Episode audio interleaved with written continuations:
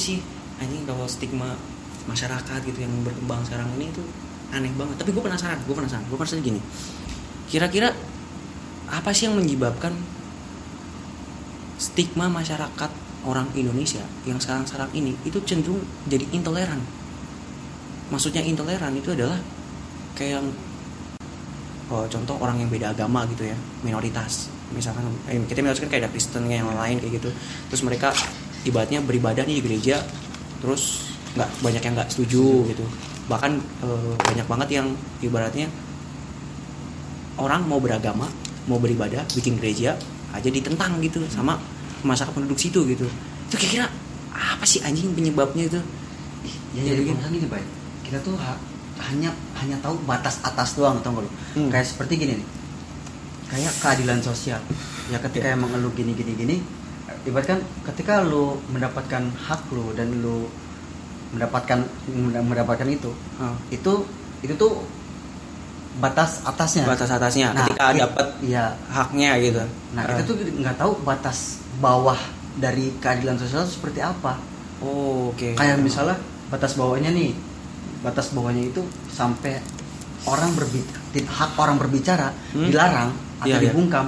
Nah, Nah, itu, itu- batas bawah itu batas bawah iya batas Oke. bawah jadi orang itu masih hanya memahami oh batas batas keadilan sosial itu seperti ini Hmm, hmm, kayak misalnya kayak apa ya contohnya moral hmm, hmm. moral di masyarakat tuh orang tatoan dibilang kriminal ya kriminal orang Oh. pendidikan bilang kriminal, Kriminal, pokoknya oh. orang-orang yang dimarginalkan Dimarginalkan, di- iya. selalu dimarginalkan orang yang seperti itu kayak tatoan Dan dijadikan contoh. iya jadi contoh contoh yang tidak baik lah Tidak gitu baik. Oh. tapi mereka tidak tahu batas bawah kriminal itu seperti apa oke tidak ada batas bawahnya. Ah, ah, ah. jadi kayak misalnya lu onan di tengah jalan. Iya, iya, nah iya. itu tuh misalnya itu batas bawah lu. Berarti Eh. orang yang melakukan itu itu tuh udah kriminal anjir. Nggak harus orang yang bertato nggak harus orang yang ini. Oke, oke, mereka tuh oke. nggak nyampe ke situ. Ah, masih make kayaknya logika formal. Iya, Logika satu. Ya ya a ya a. Ah. ya a bukan sama dengan b. Itu logika formal. Terus Hmm. ketika emang ada orang yang menurut dia itu tokoh masyarakat atau se atau tokoh masyarakat atau Iya. kayak tokoh masyarakat atau atau akademisi Hmm. mereka bakal bilang gimana coba Ben?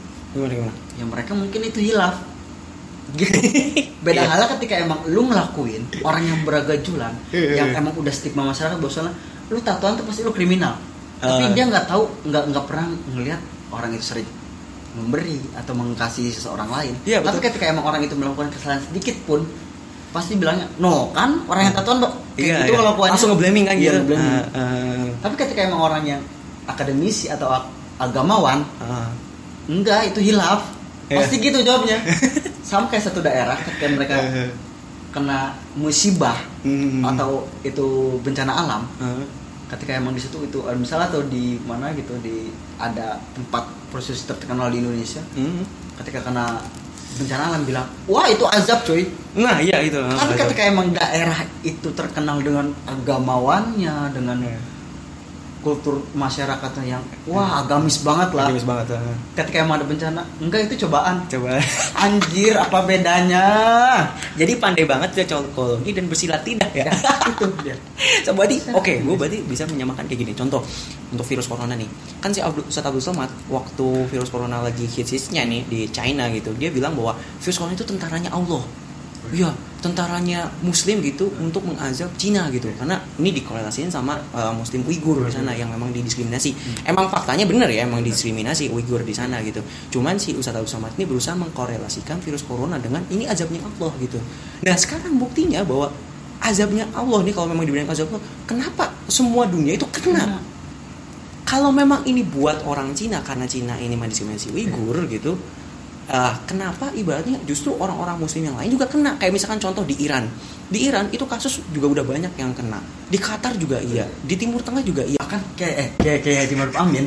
Bilang. oh iya kunut Indonesia itu tidak bakal kena virus Iya. corona karena Iya. para ulama, alim ulama selalu Membaca doa kunut. kuda kunut. Terus bagaimana dengan orang yang tidak membaca doa kunut? Doa kunut, MD iya. Muhammadiyah itu tidak, Iya. tidak baca kunut. Kalau di Indonesia ya. iya iya iya iya. Sedangkan kalau di Arab Saudi sendiri itu kagak ada nama Muhammadiyah. Itu tuh Hmm. mazhab memaliki. Lagi ya seragam lah mereka gitu ya iya iya iya Indonesia itu ketika emang gue pernah ada, jokes gini pada ada jemaah haji dan bilang wah ini imamnya nggak baca Bismillah Eh. oh nggak kunut wah Muhammadiyah nih Oh, gede. Terus habis itu nggak sholat di situ. Balik. Orang Indonesia tuh. Anjir. Ya, ya, ketika ya, ya. oh imam tidak baca Bismillah dan tidak kunut udah cap MD Iya, Muhammadiyah Iya, iya, iya, iya. Padahal kan kalau misalkan eh, ini baik lagi ya ke stigma masyarakat ya. Maksudnya kalau untuk beribadah gitu, kan seharusnya nggak nggak harus lu tuh pakem banget. Wah karena gua Muhammadiyah ya gua ikutin Muhammadiyah semua Iya. alirannya. Terus kalau gua NU ya gua ikutin semua NU kayak gitu. Kan kalau ibadah kan bukannya soal rasa ya, Soal- soal kepuasan ya. Sekarang kayak gini contoh, kalau mau untuk traweh, kalau untuk traweh kalau lu ngikutin NU gitu, itu kan berapa 24 rakaat tiga eh 23 Iya. rakaat. Oke, kalau lu masih muda, masih on fire 23 rakaat itu is oke. Iya.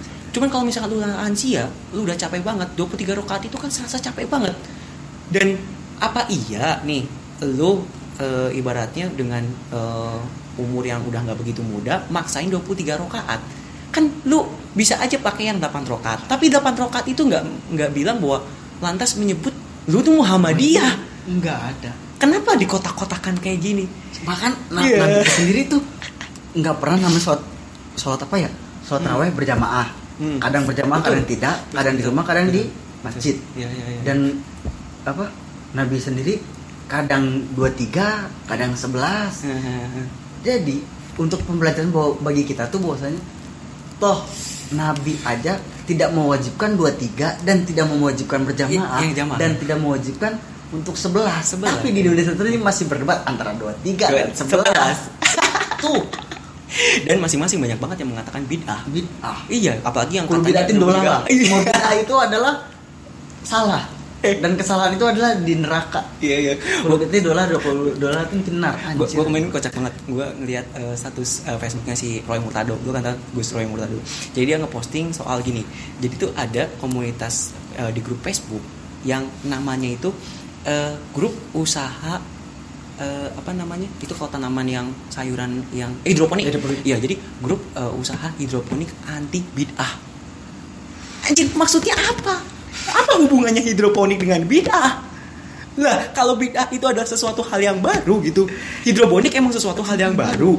Cuman itu kan lu bayangin hidroponik itu itu makanan eh itu eh, apa namanya sayuran yang kal apa namanya unsur kimianya itu kurang banget dan gak pakai pestisida loh. Dan bahkan untuk nilai jualnya itu lebih tinggi. Jadi petani yang pakai petani hidro yang pakai menggunakan pendekatan hidroponik, Oke. hidroponik kan eh, sekilas ya. Hidroponik itu kan ibaratnya tanaman yang tanpa menggunakan media tanah. Tanah. Jadi dia itu pakai air. Jadi tapi 24 jam itu air harus uh, ngalir terus menerus gitu. Nah, cuma dari segi pertama nih ya, higienisnya itu lebih higienis ketimbang yang konvensional. Terus dari segi sehatnya tentu lebih sehat yang hidroponik daripada yang konvensional. Dan dari segi nilai jual, harga jualnya itu lebih lebih tinggi harga jualnya yang Hidroponik. hidroponik. Nah, maksudnya apa hubungannya dengan bid'ah? Itu loh. gue pernah dengar kan mereka tuh bid'ah kayak misalnya bid'ah itu HP itu bid'ah ini Iya. bid'ah tapi ketika me- mereka menggunakan HP Mhm. kita tuh menggunakan HP untuk komunikasi yang baik gini gini gini jadi Eh. alasannya selalu ada untuk Eh, apa yang mereka katakan bid'ah ke orang lain eh, ketika mereka menggunakan alat yang mereka bid'ahkan kepada orang lain Uh-uh. mereka selalu berdalih bahwasanya ya kami menggunakan alat komunikasi ini untuk kebaikan iya iya iya iya. berarti mereka menjas Oke, dong bahwasanya Benar benar. orang lain yang memakai alat komunikasi itu Ayo. tidak baik Iya, tidak baik kan? Oh, goblok. gue pengen eh, ngambil eh, contoh di kasus kayak gini tapi kayak gini contoh kita ngambil sejarah tahun eh, mungkin abad ke 15 abad 15 gitu waktu itu kan terjadi eh, kasus eh, maut hitam di Eropa maut hitam itu kayak eh, sejenis ada semacam virus yang nempel eh, di tikus kayak gitu kayak di eh, tikus ya nah itu tuh mengakibatkan orang-orang di Eropa itu pada meninggal semua. Bahkan itu sekitar 70% 50% orang Eropa itu meninggal semua di situ.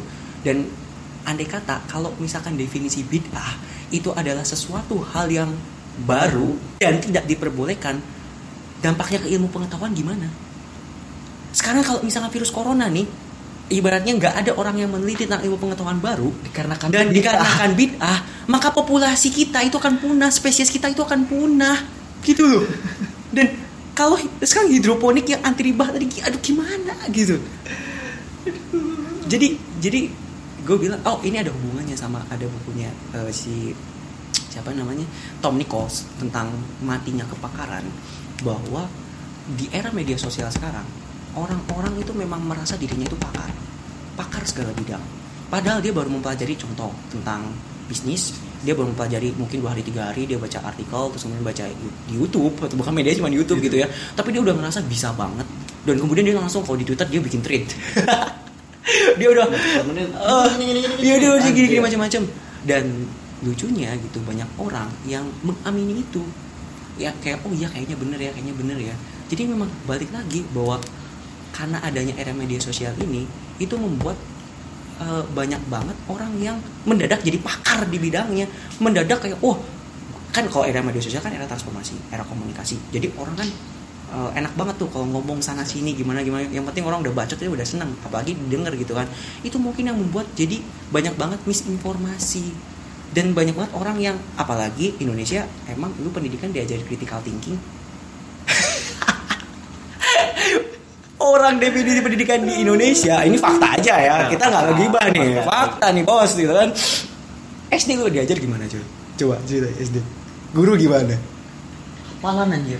Kali-kalian. Satu kali satu. Anjir Iya. sepuluh kali sepuluh. Sepuluh. anjir anjir.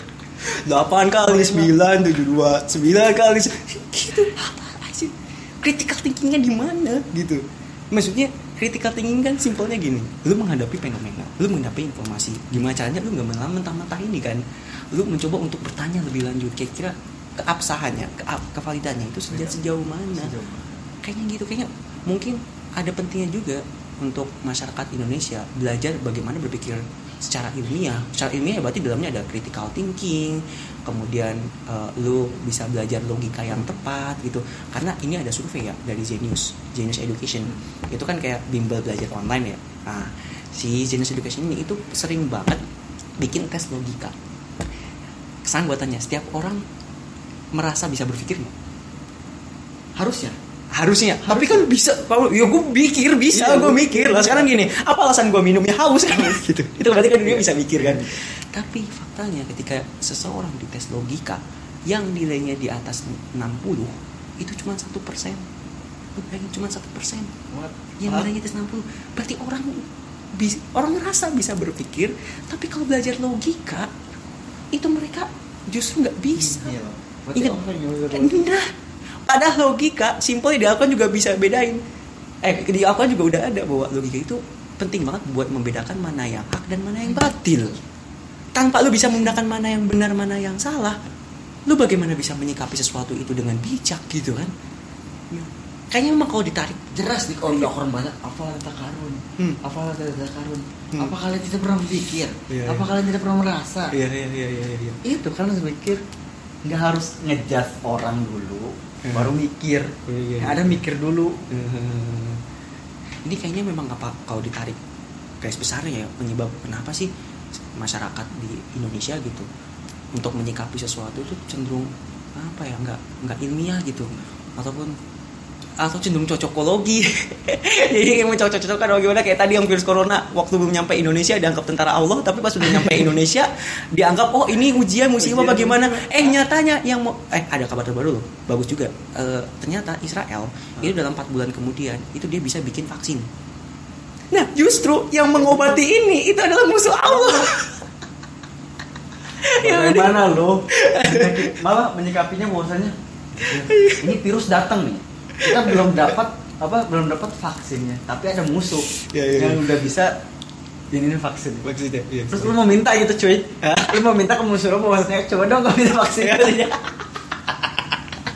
lu nganggap dia musuh Iya. dari awal. Iya iya. Ternyata musuh tersendiri itu ya ibarat kan itu obatnya loh Atau- sih atau jangan-jangan ada yang mikir gini lebih baik kita mati dikarenakan virus corona ketimbang kita eh, apa namanya memakan atau meminum ya atau mengkonsumsi vaksin hasil, dari buatan kafir. Kafir. Kalau caranya lu telur bisa makan telur. Lu telur di pantat ayam. Iya, iya, iya, iya. Jadi kayak gue mikir nih, apa sih yang membedakan kalau menurut lu nih, ya, apa sih yang membedakan cara berpikir orang Indonesia dengan cara berpikir orang-orang luar. Kenapa orang-orang luar itu kayak misalkan ambil contoh negara-negara Skandinavia ya, negara-negara Eropa eh, utara gitu, kayak misalkan Denmark, Finlandia, UK gitu, ataupun negara-negara di Amerika kayak Amerika, Kanada, itu mampu eh, berpikir, eh, cara berpikirnya ya, itu cenderung rasional, cenderung kritis. Nah, ketimbang di Indonesia gitu, apa sih yang membuat ini? Apa culture-nya? Apa lu bisa tarik dari pendidikannya? Apa memang ada faktor agama? Tapi ag- ngajain agamanya itu cenderung i- ibaratnya kayak antipati sama ilmu pengetahuan loh. Yang tadi yang uh, oh, bid'ah bid'ah gitu berusaha untuk memurnikan Islam gitu. Padahal Islam itu kan progresif gitu. Islam itu progres Hmm. Islam itu rahmatan lil alamin buat Iya, semuanya iya. kenapa harus ada pintu-pintu gerbang yang harus ditempuh anjir dalam kehidupan itu dalam berpikir apalagi Iya. kayak kayak kayak contohnya apa ya ada temen gue yang yang kan lu berfilsafat lu nggak takutan belajar filsafat lu nggak takut sesat Iya, Tapi itu banyak emang- banget, banyak banget yang bilang gitu. emang Iya, lu takut belajar sesat Iya. berarti lu menafikan bahwasannya ilmu itu ada yang baik dan eh, ada yang baik dipelajari dan Hmm. tidak untuk dipelajari Iya. Nah, ilmu yang tidak dipelajari apa lu tahu Hmm. bahwasanya itu eh, ilmu itu tuh baik dan tidak buruk Baik baik, dan dan, buruknya. buruknya ilmu itu di mana Iya iya iya iya. Gitu Lu kan. punya metodenya nggak? Punya pendekatannya iya nggak? pendekatan Itu cara kan. wah ini ilmu tidak baik nih gini gini gini Iya, tidak iya, baik terapkan Aha. gimana caranya dan Ah. ilmu sendiri tidak pernah memilih orang Iya iya. oh ini orang ini nggak cocok nih buat ilmu Ah. ini orang ini nggak cocok nih Ah. ketika kita belajar serius dan Ah. konsisten dalam mempelajaran ilmu itu Ah. kita bisa kok Dan satu lagi ya, filsafat itu bener nggak? Kalau filsafat itu kan semacam metode, iya metode loh, bukan sesuatu yang lu tuh telan mentah-mentah dan jadi pemikiran lu. enggak Enggak kan? Kayak contoh misalkan eh, matematika. Mat, eh, matematika kan ibaratnya itu konsep, yang itu jadi pemikiran lu kan. Nah, tapi kalau misalkan yang fils- filsafat, itu kan semacam banyak cara berpikir. Kayak gimana sih lu membedah eh, suatu fenomena? Iya.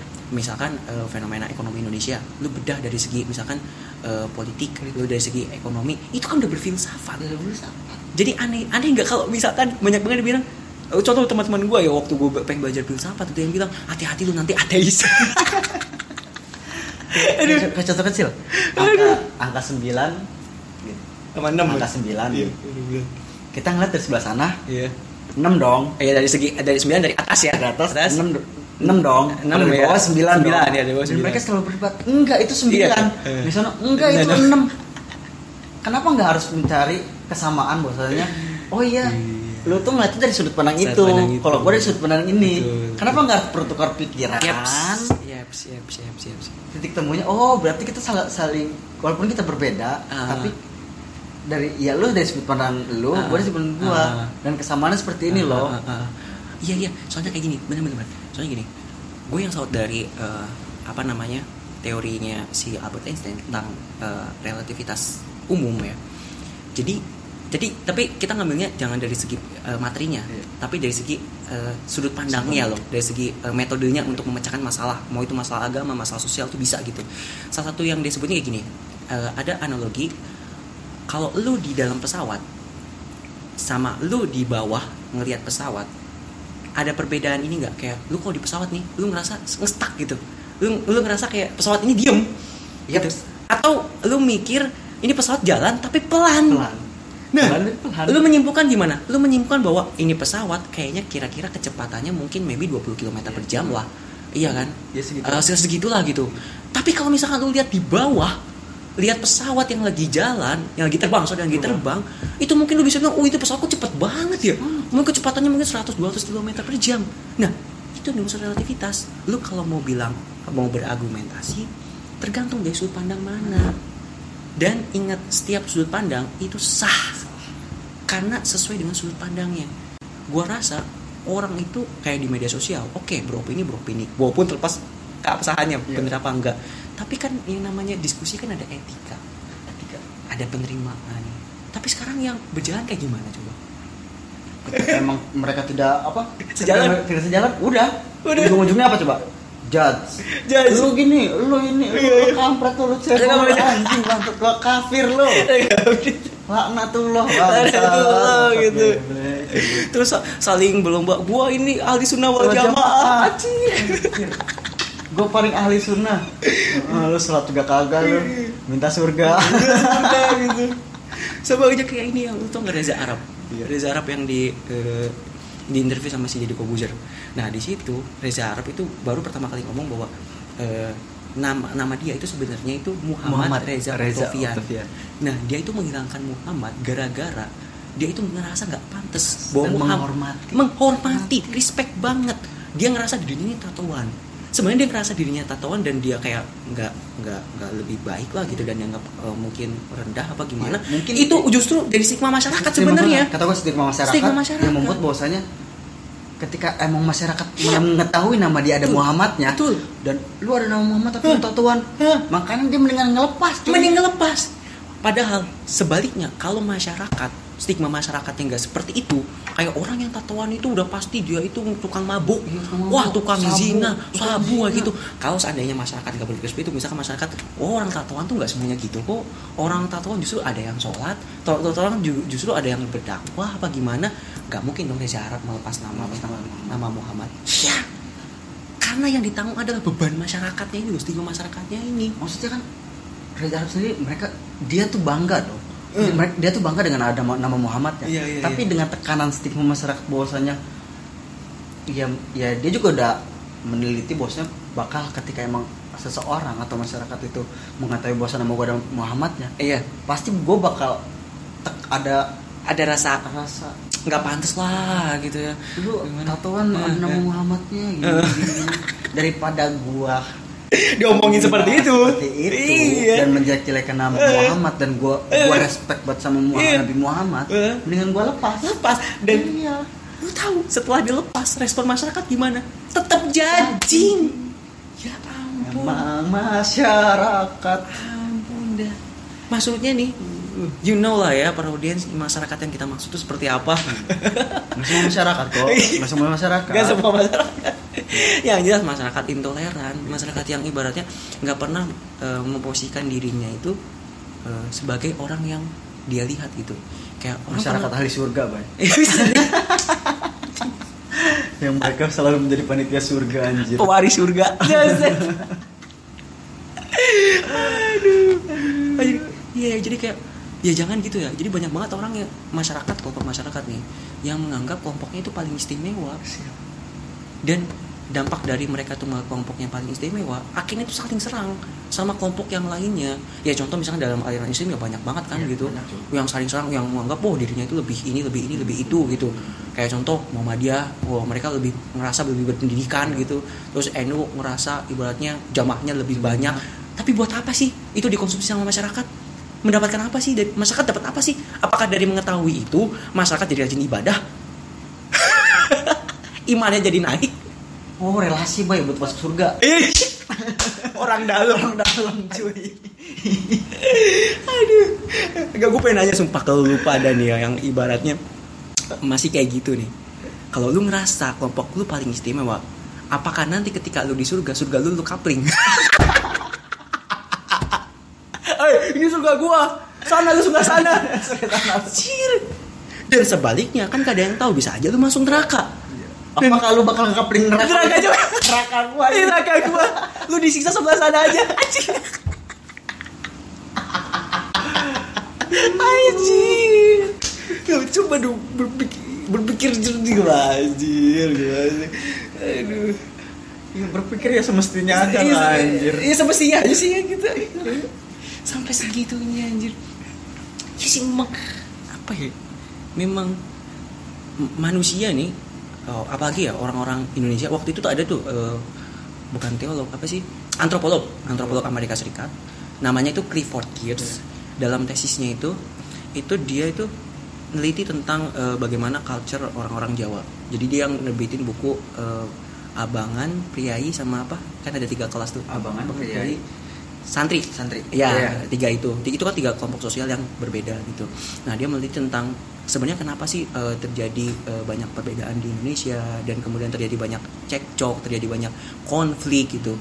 Karena alasan fundamentalnya ya, itu adalah masing-masing kelompok itu menganggap dirinya itu paling murni, paling benar paling benar, paling murni, paling istimewa, paling ngerasa berkontribusi terhadap peradaban di Indonesia, kemajuan di Indonesia, kemerdekaan di Indonesia. Dan itu tuh fatalnya apa ya kayak angan-angan untuk menjadi murni gitu. Padahal kalau misalkan ini kan ini uniknya, ini kan yang neliti orang luar. Berarti kan orang luar bisa lihat dari kacamata pandang yang lebih luas kan? Iya, bener dong. Kata Clifford Gates, eh anjir orang Cina juga berkontribusi dalam kemerdekaan Indonesia. Orang Australia juga berkontribusi. Ya betul orang Paling Australia itu banyak orang Be- Australia. Orang kulit putih. Kata siapa orang kulit putih juga banyak yang ngejajah? Ada. Ada. Ada yang nggak ngejajah orang. Justru bagi anda anda nih yang ibaratnya masih mikir orang kulit putih itu Penjajah. penjajah. Come on, bu- baca bukunya eh, yang judulnya itu Max Havelaar, Eh. karyanya eh, apa? Dawes Docker. Docker. Tapi Dawes Docker yang pertama tuh ya, Ya. yang Dawes Docker yang pertama. Nah, di- itu justru adalah buku yang menjadi momentum pergerakan kemerdekaan Indonesia tapi secara intelektual yang melahirkan apa? Budi Utomo. Yang mereka pergerakan muda yang dari kalangan dokter. Anjir. Itu yang meng- yang membuka pikiran itu siapa? Orang kulit putih. Australia orang kulit putih. Justru waktu zaman kemerdekaan kita. Itu ya ampun orang-orang yang kiriman dari Digul tuh yang Indonesia kan banyak banget yang diasingkan nih kayak Jadi, eh, dan apa mereka itu kabur ke Australia. kabur ke Australia Hanya negara, hanya Australia yang menerima mereka. hanya saya menerima mereka dia itu bahkan bukan orang Australia doang orang India Iya. dan orang Cina, Cina. yang jadi buruh di mana Di Australia. Di Australia. Australia. dan juga kalau Cina kan buruh ya di eh, Australia terus eh, orang India nih yang tadinya itu mau perang ke Indonesia gitu karena India kan waktu jajahan Inggris ya Inggris. jadi dia anak buahnya gitu kan kok pasukan Gurkha lah eh aja gitu nah itu tuh sampai mensabotase kapal laut untuk nyerang ke Indonesia. Indonesia Itu tuh di ketika kedua ya. perang dunia kedua Iya, perang iya dunia perang dunia kedua perang kedua. iya itu sampai anjir orang-orang Cina dan orang-orang atau terutama orang-orang ini ya India itu sampai mereka itu nggak bisa balik ke negara asalnya. Gara-gara apa? Gara-gara ya mereka itu mensabotase kapal lautnya supaya mereka itu nggak mau perang sama Indonesia. Nah justru di situlah nilai-nilai apa? Humanitas kemanusiaan. Jadi jawabannya apa? Ya udah manusia kayaknya. Iya, manusia. nggak perlu. Makanya jangan sampai kalian tuh mengecap diri kalian paling benar. That's dan menganggap orang lain salah. Iya. Udah itu jaga perasaan orang lain. Come on, lu nggak perlu belajar Pancasila untuk jadi orang baik. Yaps. Benar. Termasuk lu nggak perlu baca bukunya Karl Marx Das Kapital untuk jadi orang baik. Cukup lu pakai hati nurani lu. Cukup lu mikir yang penting gua nggak ngerugiin orang lain. Yang penting gue berba berbaik sama orang lain. Itu kata-kata Gus Dur, Gus Dur juga bilang kayak gitu. Dan ketika emang lu merugikan orang lain, coba lu bayangkan ketika itu ketimpah dengan keluarga lu atau sanak saudara lu. Iya, iya, iya. Lu bagaimana ngerasainnya anjir? Kalau ketika emang lu tidak bisa merasain seperti itu, berarti nilai manusia lu sudah hilang. Ya, Udah bukan manusia lagi lu. Udah bukan human. setiap orang itu nganggap bahwa oke eh, lu apa namanya diambil haknya oleh orang lain gara-gara misalkan eh, orang lain itu ngambil tanah lu gitu kan lu bisa bilang itu melanggar hak asasi, asasi manusia. Tapi bagaimana ketika ada orang yang mendeforestasi hutan? Apakah itu tidak mengambil hak asasi hutan flora faunanya? Kayak gitu. Apakah itu tidak eh, melanggar prinsip-prinsip kemanusiaan? Iya jelas kalau kata gue pribadi ya itu melanggar prinsip kemanusiaan walaupun yang dilanggarnya itu bukan manusia. Karena mencipta apa alam semesta itu awal diciptakan alam semesta. Yes. itu bukan manusia cuy. Ah, binatang dan pepohonan. Hmm, dan itu lu itu tuh kakak kandung lu. sebenarnya kakak kita. Kakak manusia. Balik lagi kalau misalkan eh, kita terlalu fokus sama manusianya juga gitu ya humanity cuma diartikan manusia kita misalkan eh, seenak jidat untuk mendeforestasi hutan membabat hutan yang di situ tuh ada ekosistem flora dan faunanya pertanyaannya apakah itu nggak berdampak sama kita? Ya tentu berdampak lah. Sampai eh, The Guardian itu majalah terkenal di UK gitu itu tuh sampai meningkatkan level yang tadinya itu eh, climate change itu jadi apa? Climate crisis. Bukan change lagi tapi crisis gitu. Berarti betapa bahayanya ketika prinsip humanity ini ditabrak oleh nilai-nilai lebih penting. Misalkan nilai ekonomi lebih penting ketimbang nilai humanity. Alhasil apa? Ya udah ini global climate crisis. Sekarang yang tadinya eh, suatu daerah nggak pernah kebanjiran, sekarang kebanjiran. Yang suatu daerah nggak pernah eh, kemarau, ibaratnya sekarang itu kemarau panjang, eh apa banjir gitu. Yang ibaratnya kemarin itu ibaratnya dia sering hujan, misalkan Bogor ya sering hujan tiba-tiba kemarau gitu. Apakah itu tidak kena climate change atau climate apa climate crisis? Itu karena apa? Nilai ekonomi lebih tinggi ketimbang nilai humanity. Sekarang lu bisa ambil kasus misalkan nilai agama lebih tinggi ketimbang nilai humanity. Apa dampaknya? Dampaknya ketika emang lu beranggapan bahwasanya merasa paling benar di golongan lu di aliran lu Yes. tanpa dan lu menabrak prinsip dari humanity ini tersendiri yang jadi permasalahan adalah agama lu akan menjadi alat untuk kepuasan diri lu tersendiri Dan kepentingan. dan kepentingan ormas-ormas lu Yes, itu. Dan itu yang membuat orang sampai nggak pernah berpikir panjang atau berpikir eh, eh, mempertimbangkan banyak gitu sampai mereka itu ya udah anjir gue mau ngebom. Gue udahlah nggak apa-apa lah gue mati gitu gue syahid gue mati sahid anjir. Yang sampai yang virus corona ini gimana nih menurut nih? Anjir yang di Goa di Goa nih itu ada pertemuan ijtima ulama dunia yang intinya itu di Asia lah gitu eh, bagian Asia dan eh, tuan rumahnya itu di Indonesia di Goa. Itu sampai peserta-peserta yang udah datang ke situ itu masih masih ngumpul. Walaupun pemerintah itu udah menundanya. Dan mereka mengatakan apa? Oke kita ini lebih takut Tuhan lebih takut Allah ketimbang corona. Apa salah? Nggak salah kan? Tapi kalau misalkan lu ngumpul di situ dan satu orang kena positif corona, oke kalau lu yang mati sendiri kena corona. Tapi bagaimana kalau lu menyebarkannya ke orang lain? Orang lain yang meninggal. mana hablum minanasnya Nggak nggak ada Ini karena apa?